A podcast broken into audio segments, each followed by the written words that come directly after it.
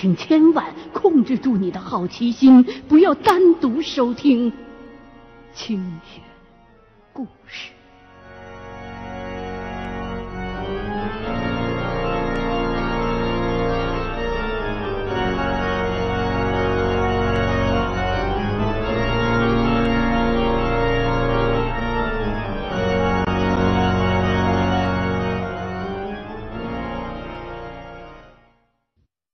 之所以认为这个小孩是被过路的小鬼给影响了，是因为一般小孩子的眼界是通常比较低的，能看到一些我们成年人看不到的东西，而且这些小孩子的体质也不如成年人，容易受到负面信息的影响。可是到了雇主家之后。我却并没有发现这个小孩有被小鬼缠着的迹象，而且他发热也不是那种热的吓人的，神志还不糊涂。也就是说，这孩子还没被影响的很严重。由于不知道到底是什么东西影响了这孩子，所以我就决定先问问路看吧。这个师傅教过我，问路是要用骰子和罗盘的。这些年呢，这手艺我还是运用的很棒的，以至于到了我自己独立工作的后期，连骰子我都省了。话再说回来，在这位事主家里头，我问路的结果缠着这个小男孩的那个鬼，竟然是这家刚刚死去不久的亲人，也就是这个小孩的亲生母亲。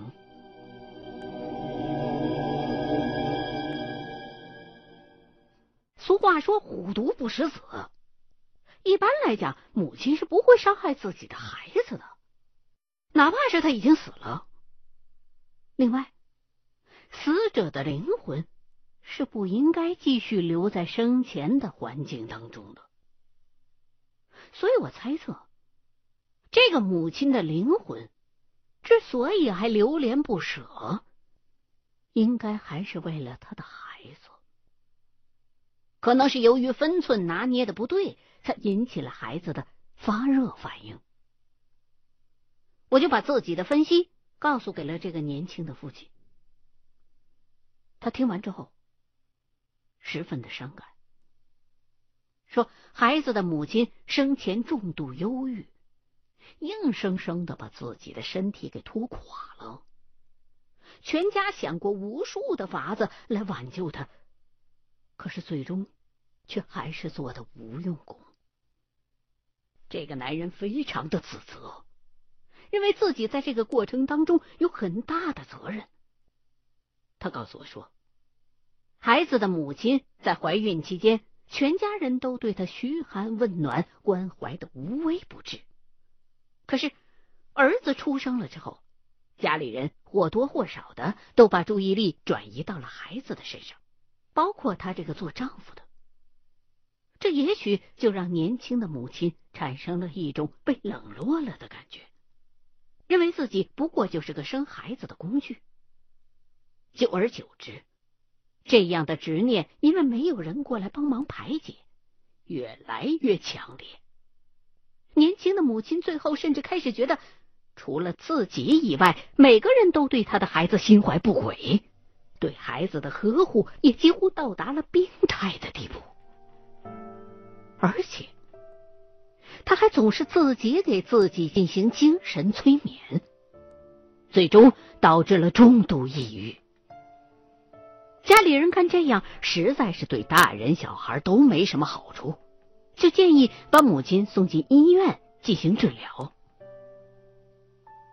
结果到医院看完病之后，母亲和孩子就被迫分开了，因为医生的诊断说。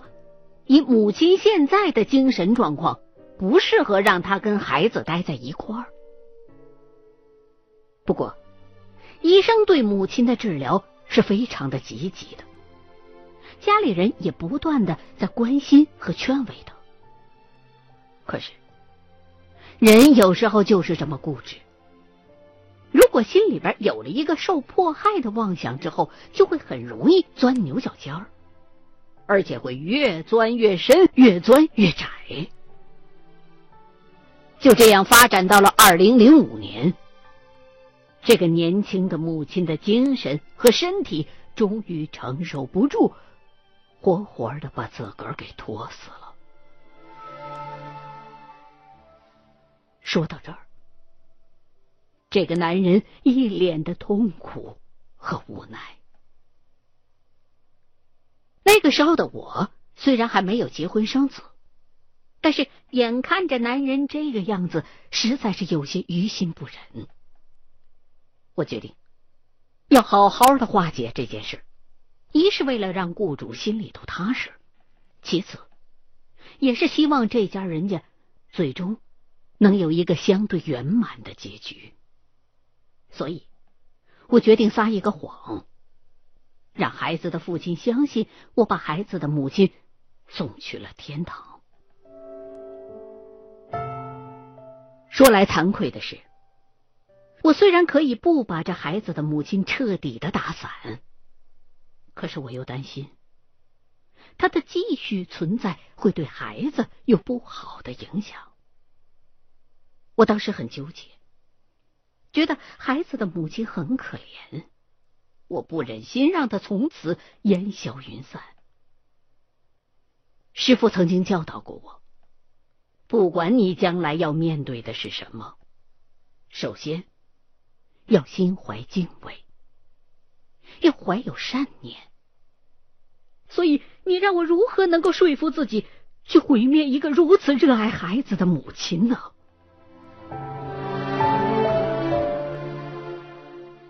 因为纠结，这天我什么都没做，只是告诉这家的男人，请你准备好一把鸡毛掸子，一只空的烧制而成的土瓦坛子，还有你爱人生前最喜欢的衣服和照片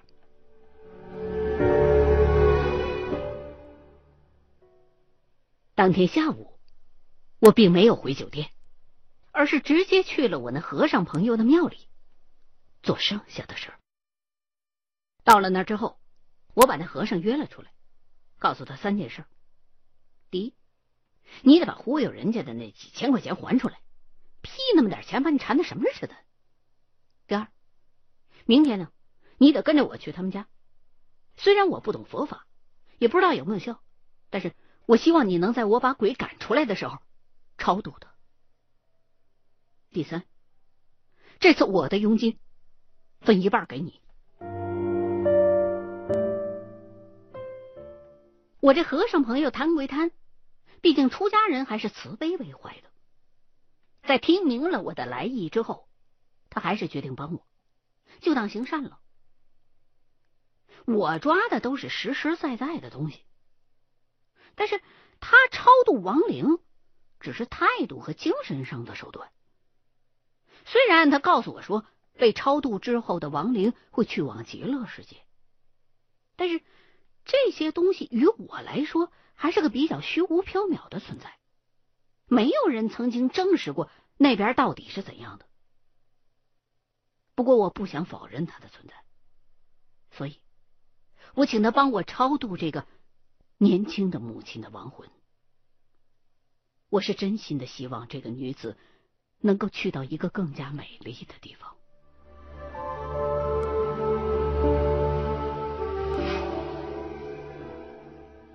第二天，我就带着和尚朋友去了这个雇主家。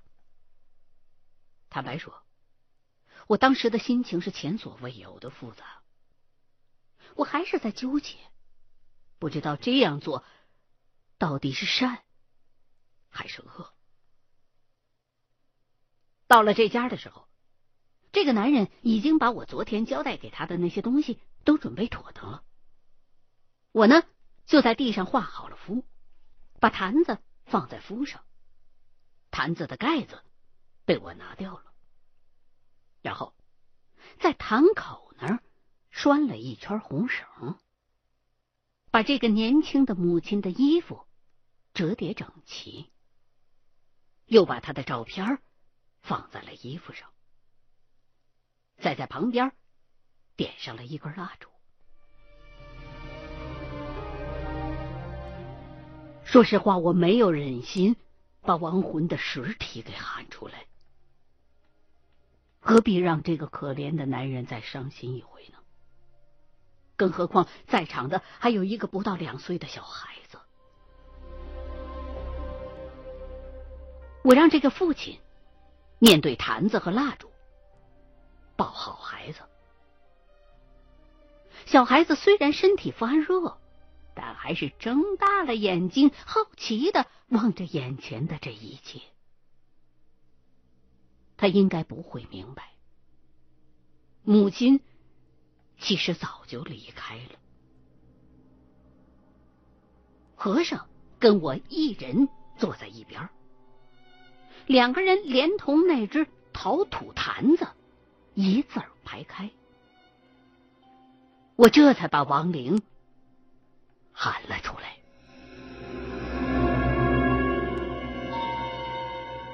这次喊出的亡魂没有现出实体，但是我撒土和香灰的时候，能粘在他的身上。虽然看不清楚亡灵的模样，但是我知道他。已经暂时离开了小孩子的身体。我又走到这个男人的跟前，用鸡毛掸子轻轻的拍打着他抱在怀里的儿子，直到把母亲所有的能量都从这个孩子身上拍打出来。这个时候。小孩子开始哭，听得我一阵心酸，因为我知道小孩子为什么会哭。这就像是把孩子从他母亲温暖的怀抱当中正在夺走一样。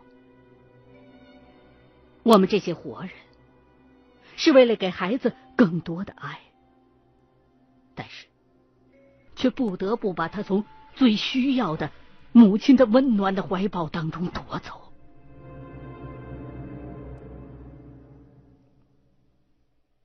拍打了一会儿，我示意和尚可以开始念经超度了。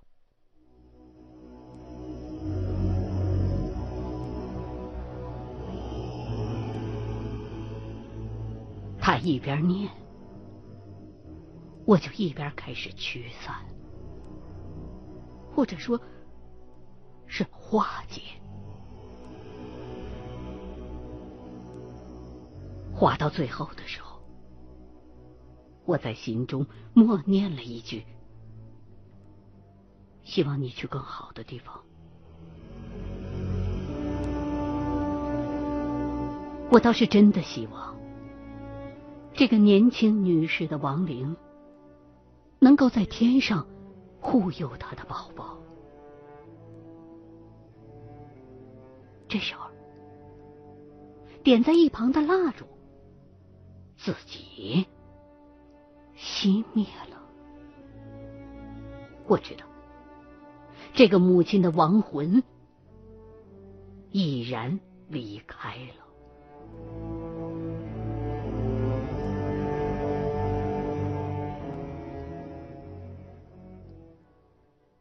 我让孩子的父亲亲手把爱人生前的衣服和照片放进那只陶土坛子里，烧化了。这是为了让生者和死者建立起某种联系，或者说是感应。年年清明的时候，我也希望这位年轻母亲的在天之灵。真的能够找到回家的路，回来看看他的宝宝，看看自己的爱人。孩子的父亲在烧衣服的时候，因为孩子一直哭着喊妈妈，这个丈夫，父亲。强撑了两天的心终于垮了，在自己的儿子面前哭到崩溃。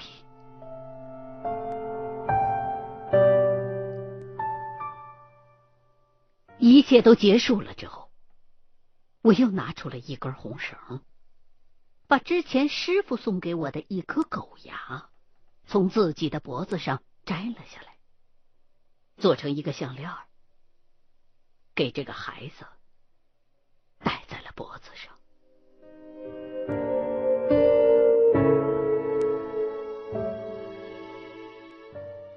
这一单的佣金是汇到银行卡上的，我兑现了自己的承诺。把钱分了一半给和尚朋友。和尚是头一回跟我有这样的合作，他很是感慨，最终没要这个钱。我们就把这些钱连同和尚先前忽悠人家的几千块钱还给了孩子的父亲。和尚还跟那孩子的父亲说，他会给这个孩子祈一辈子的福。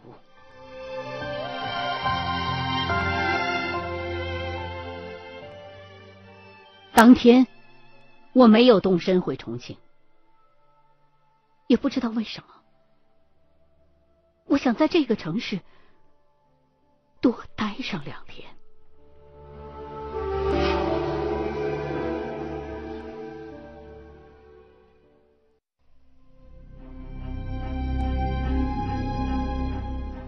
二零零七年，一个成都的同行找到了我，说西昌出事了。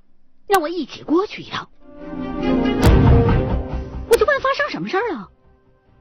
这同行老陈就告诉我说，呀那边有两个咱们的同行中招了。我一听，那一定是发生了非正常的情况，因为在我们这个行当当中，如果道行不够高的话，千万不要去干超出自己能力范围之外的事儿。否则的话，很容易会被鬼缠上的。虽然这种事儿不怎么容易死人，但是下场是挺惨的。所以，老陈就告诉我说，这次除了我之外，他还邀约了三个别的地方的同行。他还问我能不能亲自出马，请你师傅一块来啊。所以，我是提前几天动的身，直接先飞去昆明见的我师傅。出师之后，我每年都会回昆明去见师傅的。也就才这么几年的功夫，师傅因为先前的那一场大病，人显得虚弱了许多。我去之前给师傅打过电话，他其实是拒绝了。我呢，原本打算去当面跟他说说，顺便呢也是去看看师傅，尽尽孝道。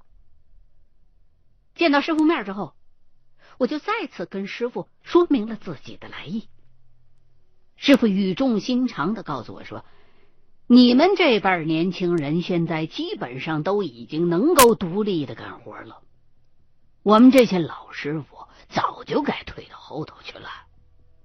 不过徒弟你要小心呐，听你说的情况，这回这个我估计是个狠活。”从中招的那两个人的情况看来，你们呢，恐怕还得多取点人。我从来没见师傅用这么凝重的语气跟我讲过话，所以到现在我才意识到，这回这趟活可能会真的非常棘手。所以，在动身从昆明去西昌之前。我又叫上了几个重庆的同行，这么一来，一行人加上我，总共是七个。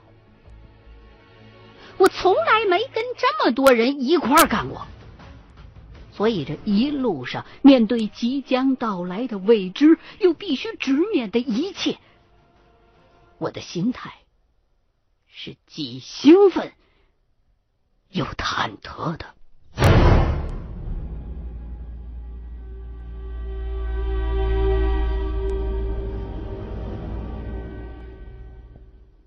到了西昌之后，我们七个人碰了头，互相介绍了彼此，然后呢，找了一家餐馆吃饭。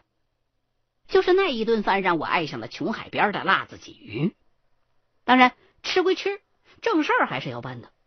在酒桌上，老陈就给我们几个讲了讲整件事情的经过，说西昌那两个中招的同行啊，是因为接到了一个自称是梁山大学学生的人的委托。这委托人说，他们学校正准备搞开发，征用了一片荒地。可是还没来得及动工呢，就出了状况了。说有一天啊，他和另外一个同学发现一个身上穿着红色的棉袄、下半身穿着花布棉裤的矮个的女人，在那片荒地上盘腿坐着，脑袋还一垂。一仰，一垂，一仰，重复的动着。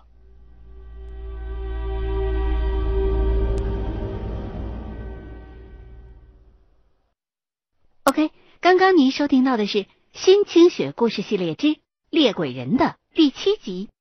新浪官方微博“清雪故事二零一零”，欢迎您继续收听下一期的清雪故事。